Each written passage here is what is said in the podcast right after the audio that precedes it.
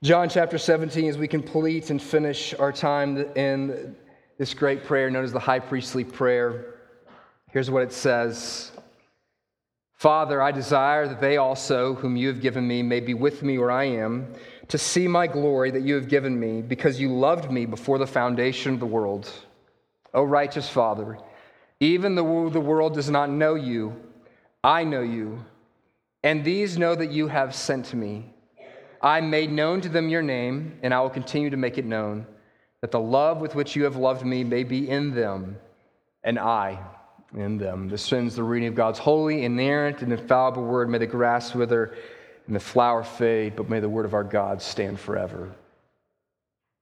Well, just to review, in case you're visiting in town or you missed various weeks because of travels, the high priestly prayer, Jesus is making a number of requests before the Father just before he goes to the cross. Jesus prays in verses 1 through 5 that the Father would glorify him and that he would glorify the Father. And then Jesus prays for us and for much of the rest of the prayer, verses 6 through where we see it in verse 26 today. And he puts a couple of requests before God the Father for us. First, he prays that you and I might be kept, that God would preserve us and bring us home the very end, that we be kept from sin and from the evil one's attacks but he also prays that we would be sanctified, that we be sanctified so that we might be salt and light, a city on a hill in this world, that he would uh, purify us so we might be beautiful, something reflective of his glory in this broken world.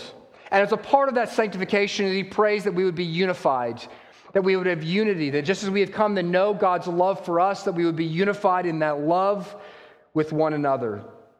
And then, having prayed all that, Jesus comes to la- this last and final glorious prayer request that he has here. He actually states it simply not as a request, but as a desire. He says, I desire something. But there is a context to this prayer before we get into the prayer itself. And the context is important, particularly in light of us beginning Advent this morning. You know, various people have themed various Advent services throughout the history of the church. And in the liturgy of the church, the way we have celebrated it here is the first Sunday of Advent is a Sunday that focuses on the theme of hope. That is, we come, Lord, we long for you, we hope for you and what you'll bring to us. And that is important in this text as well because the context of John chapter 17 is really important. We end with this beautiful prayer in these last three verses, but if you were to flip the page or simply look further down in your Bible to John chapter 18, verse 1, out of this beautiful, almost romanticized picture of hearing Jesus talk to God the Father on our behalf, we will be dropped into utter cruelty and where Jesus will, will be abruptly woken to from this moment of beauty to a world that is full of cruelty and pain and betrayal and grievous sin. For the very next chapter, Jesus will move into the Garden of Gethsemane. The very next account will be Judas kissing Jesus with betrayal, and then his very disciples will leave him and scatter from him, and he will move rapidly to the cross. And it is from that that after this quiet, this final moment of his disciples listening in on this prayer, that they will be thrust into a life of confusion and frustration and difficulty and persecution. But in the midst of that suffering, we have these words to cling to. We, we cling to the prayer of Jesus, to hear this prayer to take hold of what Jesus prays for us is to find hope in the midst of a world of darkness and suffering. You can just simply imagine Peter, who listens in on this prayer, that one day he will be led out to a cross where he will be martyred on a cross upside down. And those dark hours before he goes to the cross, that he remembers these words from Jesus My prayer is that they would be with me in glory. That Stephen, when he's dragged out from being in the court of the people and they're staking stones, and what does he look up and what does he long for? To see the glory of God. John, when he is isolated on a lice ridden island all by himself, left alone, he is the last of all the apostles and disciples on earth. And what will give him hope? His own reflections on what he has remembered from this scene and the prayers that Jesus prayed for him. This testimony, and hearing and reading and reflecting and meditating upon Jesus' prayer, has given hope to the saints throughout history. In fact, John Knox, who is the great Scottish reformer, had these verses read to him every day in the month leading up to his death. That this is what he simply want read, wanted read over him time in and time out. And for the sake of hope, I want us, like one final time, we have this opportunity to hear the prayer of Jesus, to imagine yourself as a little child. Did you ever do this as a kid? Your parents were talking in the bedroom and you, you got down on the floor and you peered up under the door. Or you pressed your ear against the door frame, longing to hear what they had to say. And so, one final time, let's press our ear to the door of heaven and hear what Jesus says to the Father. And would it give us hope? And this, in this prayer, we hear of our hope. First and foremost, simply two points this morning. Our hope is found in hearing of God's longings for the future. God has longings for the future. Our hope is found in future desires. A hope is this. You ever thought about what hope is? Hope is a future prospect. It is something out there, something so great and so good that it actually gives us life and energy to allow us to face today's hardships and difficulties. And what you look forward to in the future will radically change the way you live your life today. Let's, let me just briefly illustrate it with a rather mundane and pedantic illustration, but it goes like this. If you were to take a job and someone were to come to you and say, I'm gonna, I'm gonna ask you to take a job for a year, and it's gonna be the worst job you've ever had. You're gonna have abusive, awful, terrible, disgusting bosses. You're gonna have employees around you who stink, they're lazy, they blame you for all the problems that go wrong in the business, and the work is gonna be either mundane and boring one moment and maybe sometimes simply terrifying and disgusting the others. But to one guy, he offers 50, he says, I will, if you'll take this job, I'll give you $15,000 at the end of the year. But to another person, he says, I'll offer you 15 million. Who's going to put up with the mundaneness and the frustration and the day in and day out weariness of that year better? It's the guy who's going to get a greater rewards. And so Jesus looks forward as he faces the cross and as he sends out his disciples into a world of suffering and difficulty. He says this I want you to set your eyes on what your future is. And what is the future desire that we hear Jesus praying for? What is it? Three phrases I want you to hear about our future.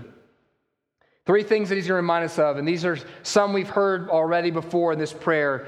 But here's what he says in this prayer Father, I desire that they also, whom you have given me. First, let's stop there. We've been here before already, but I want you to remember this. You have given me. Our future hope is a remembrance of who we are.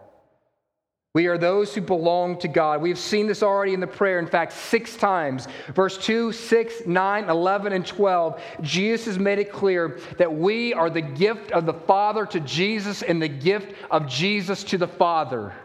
And now we see it again in verse 24. I don't have time to stay here long because we've already meditated on this, but understand this that your meditations for hope in the world need to be redundant need to be redundant. One of the things as, as a pastor that I come across of, and especially preaching through a series like this, is reaching through a prayer is going, Jesus keeps saying the same thing over and over. I got to figure out a new way to say the same thing I've already said three times. That you are God's gift to God. It is often pointed out that when Jesus or other biblical writers say something three times, that it means that it's really, really important. Well, what does it say when Jesus prays something seven times?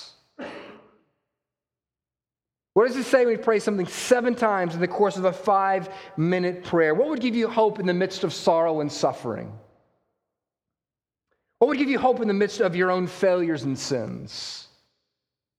That Jesus whispers to you and he says, Remember this, you are mine. You're my gift to me. There's this beautiful passage in Isaiah chapter 44, verse 5 I had a conversation with when I was a youth pastor with a kid in my youth group. And we were having a classic conversation that one would have with high schoolers in which they come and they want to know the ethical uh, dilemma of whether they can get a tattoo. And I remember saying, well, there's some issues about that in the New in the Old Testament, and yeah, you're the, you know, the temple is your body, and what does your mother say? And, and, and I said, but then I went on and just trying to connect. I said, you know what? I, but I thought about what I would have if I were to get a tattoo. I would get this fr- phrase, this connected to Isaiah 44, verse 5. It says this This one will say, I am the Lord's, and another will call on the name of Jacob, and another will write on his hand, or another way, another, it's the, you know, on his wrists, the Lord's. In the Hebrew, to write, it means to engraved. That you would engrave upon your wrists, I am the Lord's. That kid went home and told his mom that I said the tattoos are okay, and he actually went and got that tattoo, which really ticked me off. One, because he stole my idea and then blamed me for it. but do you understand that beautiful truth? I am the Lord's. We move on. Our hope is found in we are that we are the Lord's. He goes on in the phrase, continue on verse 24. I, you, here's who he wants. What does he want for those who are his? That they may be with me where I am. That they may be with me where I am. And what is the longing of our Lord? The desire is that those who are his would be with him. You know, what are we celebrating in Christmas? What have we already sung this morning? What is the word that Jesus says? That He says, I am Emmanuel. God with us. The hope of heaven, and the hope of the world, and the greatest longing of the human heart is the, and the longing is it's reflected in us. That the greatest longing of the human heart is to be with God, and that is appropriate because we are the image bearers of the very one whose greatest longing is to be with us. That longing to be in God's presence is simply you reflecting your image bearing because God longs to be with you. That is his heart. This is what he longs for, and so he asks the Father for it. He doesn't simply ask that he might be with you merely because that's what's best for you. He doesn't ask that he would be with you because that's the, that's the thing that Jesus is supposed to do. That's the right thing to do. As if he's like, oh, fine. Like, uh, like an older brother kind of dragging along the little brother. Okay, I'll let him be with me. No. He asks that you would be with him because what? That's what he wants more than anything else. And can you imagine Jesus praying, praying this for you now? But in, a in the midst of a difficult day, that you and I actually remember this and, and, and think of Jesus praying this prayer over you. What I want is for him to be with me. I think of a parent who has sent their child off to college for the first time. And in the course of so many of you probably experienced, and what many, some of you parents have already experienced, is that your child goes off to college, and at some point in the first couple of years of school, that things become rather disastrous that they are exhausted and they are worn out, and life becomes confusing and it becomes overwhelming and they don't know how to handle it. And so, what do they do? They call home in tears, overwhelmed, and it's the week before finals, and they're saying, I've got this paper to write and I've got this test to get ready for, and I have gotten no sleep and I've got to do this, this, and this, and I am exhausted. And the parent gets on the phone and they pray over their grown baby and they say, Honey, honey, just understand this in one week. My greatest longing, I just want to be with you right now in one week. It doesn't mean that, they, that the exhaustion is any less exhausting. It doesn't mean that the work and getting ready for the exam and getting ready for the paper is any less wearisome or difficult, but they get to understand this at the end of that week. They get to hear this prayer from their family, the longing of their mom and dad I want to be with you. It's the heart of a mom and dad, right? That I would get up and leave home so that I can come be with you. This is what he wants for us, and this is what Jesus prays over us. Charles Spurgeon, in pondering upon the difficulty of death and why God calls some to be by his side, he understands in the midst of a sermon on death, he actually says we must not dabble too much in the specifics as to why God would choose to take some home in what we understand to be too early. But he says we must look to something a wider road, a more general concept. And he points to John chapter 17, verse 24. And he says that the concept of heaven and of death is that why God calls somebody, some people home, and our understanding too early is it's because he longs to be with them. That God brings us home whenever that is because the desire of Jesus is to be with us. And so Spurgeon actually says this that Jesus' longing to be with us is the magnet of heaven, sucking us home. And this makes sense, even though it is hard for us to believe. When you consider that in Deuteronomy 32, we are called the apple of God's eye, we are his treasure in Exodus 19, we are his portion in Deuteronomy 32, and we are his bride in Revelation 21. That God longs to be with you. Robert Murray M'Cheyne, he said it this way, in a way that actually may strike you as blasphemous, but he said this In truth, Christ cannot lack you. You are his jewels, his crown. Heaven would be no heaven to him if you were not there. Think about that for a moment and let that truth sink in deep down into your inmost being. If we would actually even begin to grasp that, if, that would be the voice and the truth that is resident over us, it would give us unbelievable praise. But to be in the presence of Jesus is not simply that we get to be there and he glorifies in us, but what else is it? To be in the presence of Jesus is to what? He wants us to be with him so that we might see his glory. To be present with God is to experience God's glory, and this is the hope of heaven. And for here, for those of you who are uncomfortable with Jesus making so much of us, you must understand this that Jesus is making much of us is always bound up in us making much of him. Jesus always is willing and longing to share his glory and his affection with us so that his person, his accomplishments, that he longs for us and he longs for us so that he delights in us so that we might delight in him. There is no contradiction between Christ acting for our glory and for our good. The two are synonymous, they go hand in hand. Our greatest treasure and our greatest satisfaction is to behold the glory of God's. When we feel most delighted in is when we behold the beauty of the one who delights in us, and that is heaven a mutual delight between us and God. And right now, we see in a mirror dimly the glory of God, but the disciples' experience, what they experience and what we experience on this side of heaven, is merely a veiled experience of the glory of Jesus. And although Jesus came from heaven, how did he live his life on this earth? Veiled in flesh, the Godhead see. That his glory was veiled. He was, in, he was, his glory was obscured. He was living in a life of poverty. However, he came to defeat the wicked ones of this world so that he might display the beauty of the glory of God. And one day we will see him as he really is. It says this in 2 Corinthians 3.18, and we will, with unveiled faces, behold the glory of God. Beholding the glory of God. The word behold means to fix your gaze upon it. You won't be able to take your eyes off of God. The magnificent theme of beholding God's face. Doesn't this all sound like a Christmas card so far we were at this morning? Hope and glory, you can just see it in gold writing on a Christmas card. But this should not be mere stereotypes and vagaries, lifeless caricatures of what we have in Christ Jesus.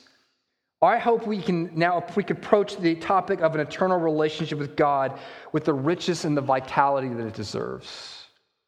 That it would strike us anew this season and all seasons of the hope that we have, the hope of glory, to be able to see who God is. The greatest longing of the human heart would be able to see the glory of God. This is called the beatific vision. And this is what we get to see in Revelation chapter 22 to see the face of God.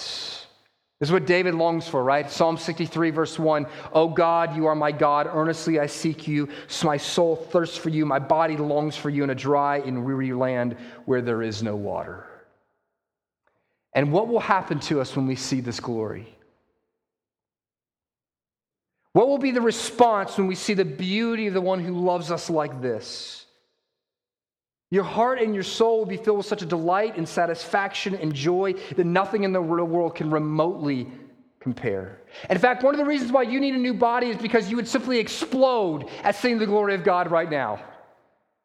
And so we get a new body so that we can even begin to bear up under the beauty and the weight of who he is. That we, all of you have seen beautiful things a beautiful person, a beautiful sunset, beautiful works of art, but nothing compares to the beauty of our God.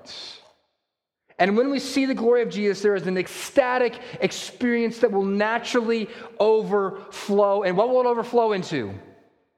Endless worship. Ed fussed at me a couple weeks back or a couple months back because I have made fun of the idea of us worshiping in an eternal choir.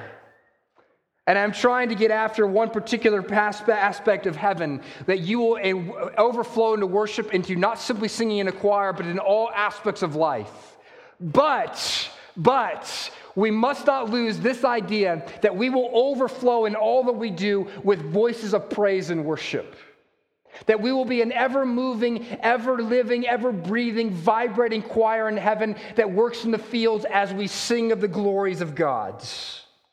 That it will be impossible not to praise Jesus. We will explode with praise. We will be unraveled by worship of who He is. God is infinite, and therefore, what you will spend all of eternity doing is coming to understand with greater depths and understanding the glories of who He is, and going and as, as new vistas of His beauty come into range, you see them and you worship Him all the more. That is heaven for us. So here's my question to you to you who are dealing with annoying family members on Thanksgiving week and, and bogged down with the difficulties of how you're going to pay for, for Christmas gifts in a materialistic world, and how you're going to deal with the fact that you've lost a loved one this year, and this will be the first time that they're not at the table. That you meditate on heaven. There's an old Puritan pastor named Richard Baxter, and he was a deeply effective preacher in England in the 1600s, but his, his whole life, in the midst of his ministry, was one filled with battling one sickness after another. He was harassed by a constant cough, constant migraine headaches, digestive ailments, kidney stones, gallstones. Bodily suffering was with him, he said, from the time he was 21, and he never said, he said he never spent another hour of his life without pain. And one of the effects of this suffering was to make him intensely conscious of how temporary this life is and how inevitable death is. And once when he desired that when, by the time he was 35 and he died a few years later, he was bedbound by one of his diseases and thought he would probably not recover. And so he, he, he, he decided in that moment while he was in that bed that he would spend every day, a pocket of every day, simply reflecting and meditating and writing down his thoughts about heaven every day for 30 minutes. And ultimately, his thoughts came out into a little book called The Saints' Everlasting Rest. And here's what he says in that book If you would have light and heat in this world, the light and heat of hope, why are you not more in the sunshine? For want of the recourse to heaven, your soul is a lamp not lighted, and your duty as a sacrifice without fire. But if you were to fetch one coal, one daily coal from this altar of heaven, and see if your offering will not burn, keep close to the reviving fire of meditations upon our eternal life. That if you want to you want to wrestle through and have hope in the midst of maybe physical suffering, emotional suffering, relational suffering, then you reflect upon the joys that are yours in Christ Jesus in heaven, the glory that is to come. That's what we look forward to. That's what we celebrate as ones who live between the first advent and the second advent of Christ's coming. That we hope and we look forward to that day. Now, understand this that hope is not vapid. Where there is smoke, there is fire. And too often, though, we must ground our hope because too often, hope in the Christian world, right, is like the Christmas card, hope in glittering gold calligraphy. It simply seems like smoke. It's vapid and vaporous, and we kind of feel like we're just simply grasping for it, and it simply disappears. But where there is smoke, there is fire. And the fire that produces the hope of heaven emanates from the eternal fires of the love of God.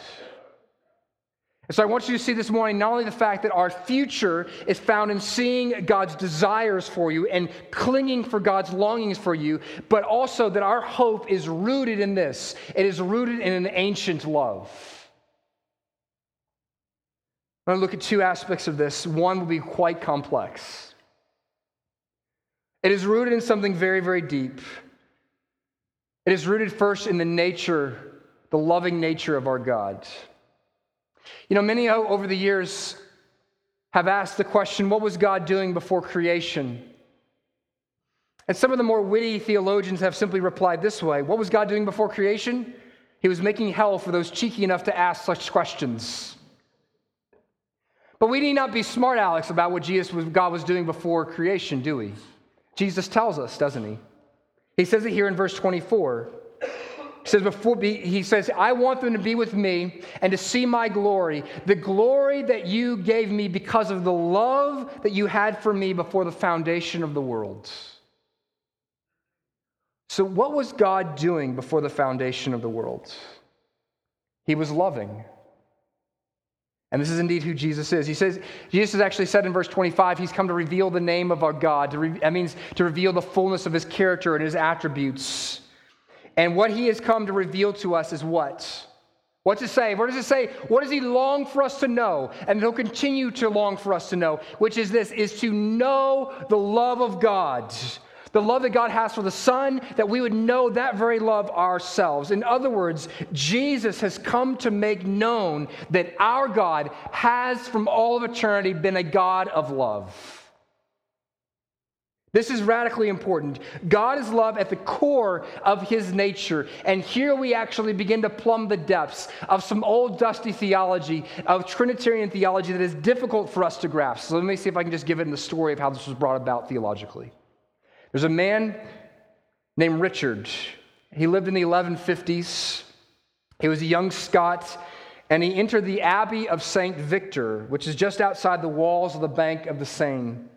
And there he dedicated himself to contemplating God and was soon known as one of the most influential authors of his day. And here's what Richard argued as he reflected on our Trinitarian God the fact that we have one God, the kids said it today, right? In Deuteronomy, the Shema. The Lord your God is one.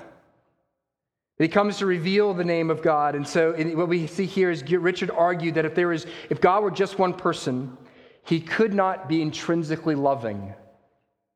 Because in order to love, there has to be someone to love. Since for all of creation, he would have had nobody to love, and therefore he would not have been loving until he made something to love. It wouldn't have been a part of his essence, of his character. So, what does he say? But if God were only two persons, he went on, that God might be loving, but in an excluding, ungenerous way. And he went on to illustrate this way After all, when two persons love each other, they can be so infatuated with each other that they simply ignore everyone else. And a God like that would be very far from being good news. But, he said, when the love between two persons is happy and healthy and secure, they long and they rejoice to share it. Just so it is with God, said Richard. God being perfectly loving from all of eternity, God the Father and God the Son have delighted to share their love and joy with and through the Spirit. That we have a God who is infinitely, eternally sharing his love in a Trinitarian relationship. It is not then that God becomes sharing, being triune. God is a sharing God, a God who loves to include. Indeed, that is why God will go on to create. Why has God made you? To share and spread his love that he has for the other members of the Trinity. The Father loved Jesus before the creation of the world, and the reason the Father sends him is so that we might know the Father's love for Jesus and that we might experience it. And so we experience it both in creation and in salvation because God has a love that is meant and designed to be shared. And therefore, we have a God who is not isolated and individual that means we have a God who is far better than all the monotheistic gods of the worlds that are simply about themselves, that are solitary. C.S. Lewis drives this home actually in his book Screwtape Letters. And to understand, Screwtape Letters is a, is a demon writing to a younger demon about how to tempt a sinner. And so here's what he says one must face, this is what the demon says, one must face the facts that all this talk about God's love for men and his service being perfect freedom is not, as we would gladly believe, the demon says, mere propaganda. But God's love is an appalling truth. He really does want to fill the universe with a lot of loathsome little replicas of himself. Creatures whose life on its miniature scale will be like his own. We want cattle who we can finally become who can finally become food. He wants servants who can finally become sons. We want to suck in. he wants to give out. We are empty and be filled, but he is full and flows over. See, in the very nature of who our God is, I'm going to connect this for you because I know this is a little bit ethereal. The nature of who our God is is loving, which means this that we can hold on to hope, that the hope that we have is rooted in the fires of an ancient love between God the Father, God the Son, and God the Spirit. And that Jesus' longings to be with you and the Father's longings to be with you is merely an overflow of the unchanging but eternal loving character of our God. So, therefore, you could ask yourself this Will my God's love be fickle? Absolutely not. It is unchanging. It is eternal. It is everlasting. It will not change. It does not matter. It does not ebb and flow depending on your behavior and your performance. Our God is love. And what is our hope? That our unchanging God, who says that I long for them to be with me, will bring us home. Our hope is a sure and certain hope because we have an unchanging, unmovable God. But that fire has to be seen, doesn't it? It has to be displayed. If you see smoke, but you, you wonder where it may come from, you need to see the fire from whence, from whence it is, comes from. And so Jesus comes as the revealer of the loving character of our God to do what? To display before the world the glory of our love, our God's loving character. And this is the other aspect of our, where our, our hope is rooted in. Our hope is rooted in the loving, not simply nature of our God, but the display of our God's loving nature. You know, you told, if you were to ask or talk to Old Testament, or even New Testament writers, and tell them that our ultimate destiny is to be before the face of God, to see the glory of God and all of who He is, they would say, no, no. That's, we can't do that. That is beyond imagining. That God's transcendence, that He is an inapproachable God, that His glory is too much for us, and if we were to be in His presence, we would simply be destroyed. And then they would give you example after example from the Old Testament where other, where oh, if people got close to the glory of God, they would simply be destroyed by it. That when people simply touched the Ark of the Covenant, they would die. If they, they would go, Paul, Moses goes up on the mountain before Israel, and God says, Hey, listen, nobody can touch this mountain. Because if they touch this mountain, they will die. But he says, Moses, you can come up. And Moses says, I want to see your glory. And God says, No, if you see my glory, it'll destroy you. And so he puts Moses in the, in the cleft of a rock and says, I will veil you by rocks, and then I'll show you simply the backside of my glory. Because otherwise, you would be destroyed. Or those who went into the Holy of Holies once a year, that after a week of purification and cleansing, they would actually have to tie a rope to his ankles so that in case the glory of God in the Holy of Holies was too much for the priest, they can drag his limp body back out. Because the glory of God would be too much for some mere mortal. If an elephant falls on you from a tree, what will happen? You will be crushed by it. And what does the word glory mean? Weight the kabod of God, the weight of God, and we cannot bear the glory of who God is. So, how are we to enter the, enter the gates of heaven and suddenly be face to face with the glory of God? Let me give you an illustration from the New Testament that can answer this and actually it points the way. It actually illustrates our problem and points the way to the solution. Turn your Bibles to Matthew chapter 17, verses 1 through 7. It'll be on the screen for you as well. And this is a scene that we have actually never, uh, I've never addressed here. But it is a, a, glorious one that's often confused and not understood in the church. It's, this, it's the scene of, what, of what's called the Jesus' transfiguration. Here's what it says. After six days, Matthew chapter 17, verses 1 through 7, after six days, Jesus took with him Peter, James, and John and led them up on a high mountain by themselves. This should be mimicking something if you're a good Israelite. Oh, a mountain? We're wandering up on a mountain? And here's what happens And he was transfigured before them, and his face shone like the sun, and his clothes became white as light. And behold, there appeared to them Moses and Elijah talking with him. And here's Peter's response Lord, it is good that we are here. If you wish, I will make three tents Here, one for you, and one for Moses, and one for Elijah. And he was still speaking when, behold, a bright cloud overshadowed them, and a voice from the cloud said, This is my beloved Son, with whom I am well pleased. Listen to him. And when the disciples heard this, they fell on their faces and were terrified. But Jesus came and touched them, and saying, Rise and have no fear. Now, this displays our problem. That if we actually, Jesus, what he does here is he doesn't show them all of his glory. He simply gives them, he just kind of, he kind of opens the tent and lets the veil creaks open just a little bit. And he shines like the sun in such a way that they are glory, they see the glory of Jesus in some way, shape, or form. And what is Peter's response? See if we can understand it. Peter says, let's build tents. Now, why does he say that? Does he think it's going to rain? Is he saying, well, this is nice, we're up on a mountain, we should all have a nice camp out with uh, Moses and Elijah? Is that what he's thinking? Why does he want to build a tent? What is Peter after? He wants to build a tabernacle. Because Peter understands that when I, oh my goodness, I can't see this glory, we need to create a tent, kind of like the tent they had in the Israel and the Israelites had in the desert, so that we can have a separation between us and your glory, Jesus. It's not, so he doesn't want to keep Jesus from getting what he wants to keep himself from seeing too much of Jesus' glory because it is overwhelming to him. And yet, what we see, Peter and these men do not die. Why do they not die, despite the fact that they see an aspect of Jesus' glory? Because Jesus, what we will see, he is precursing what he will do in order to allow us as human beings to actually come and be see his glory in all its fullness. At the transfiguration, Jesus is shining and beautiful.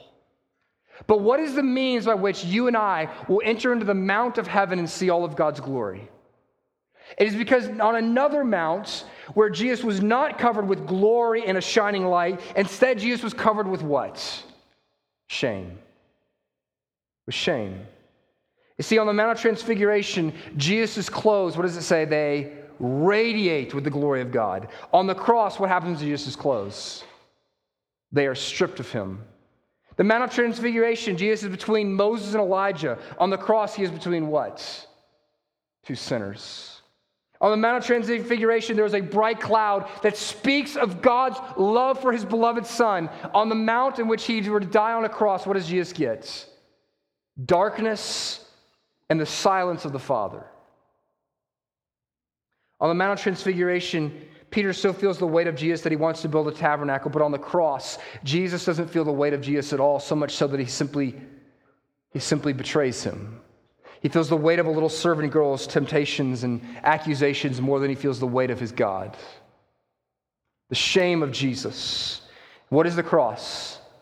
The cross is Jesus taking the weight of God's wrath and his glory upon himself so that you and I might be ushered into God's presence one day, so that we might see not simply just a little reflection peeping out from the glory of God's tent as they did in the Transfiguration, but might see all of God's glory.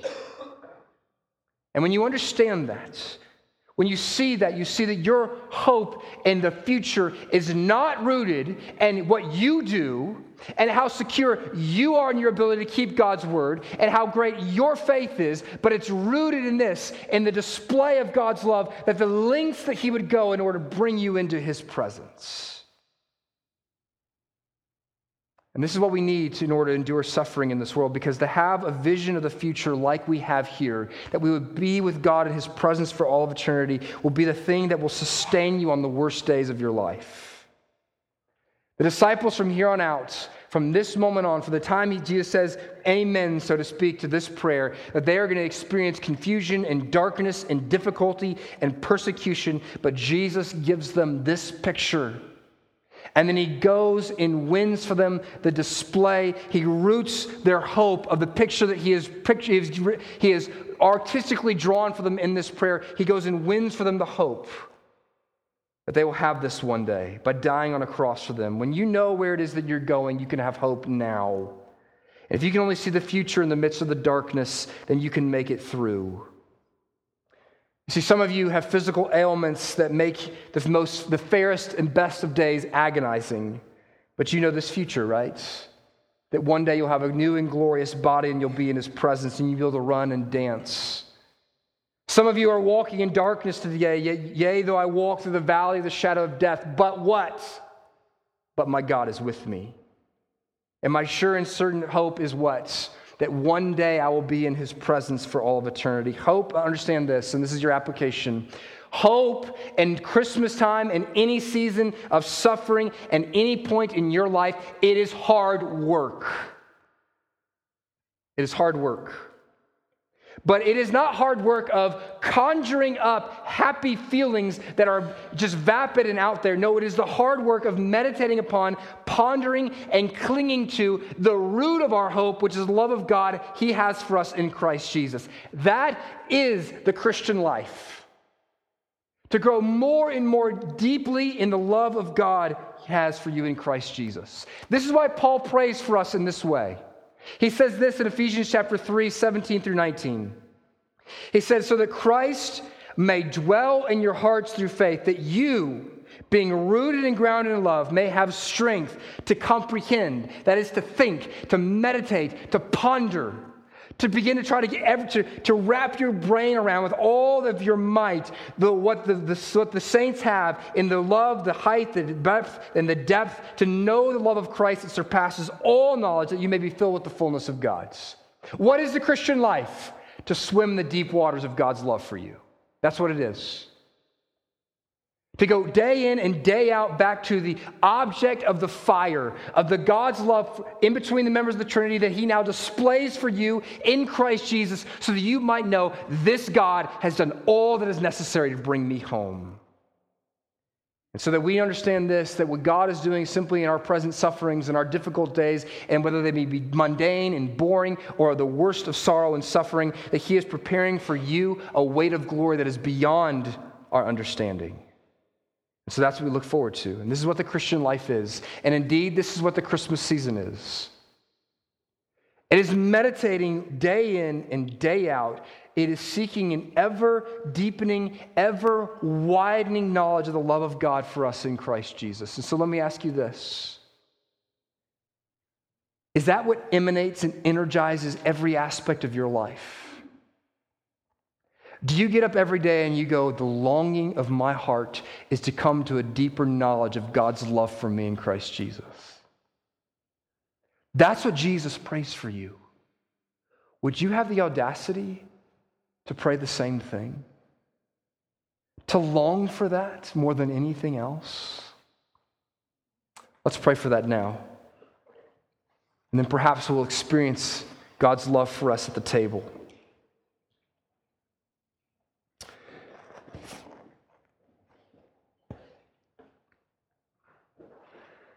Lord, I think it is so beautiful that you have given us not just the smoke of promises, but you have rooted those promises in the fire of your love for us. That you have made it earthy and objective by sending your Son to display your love for us so that we might know your glory for all of eternity.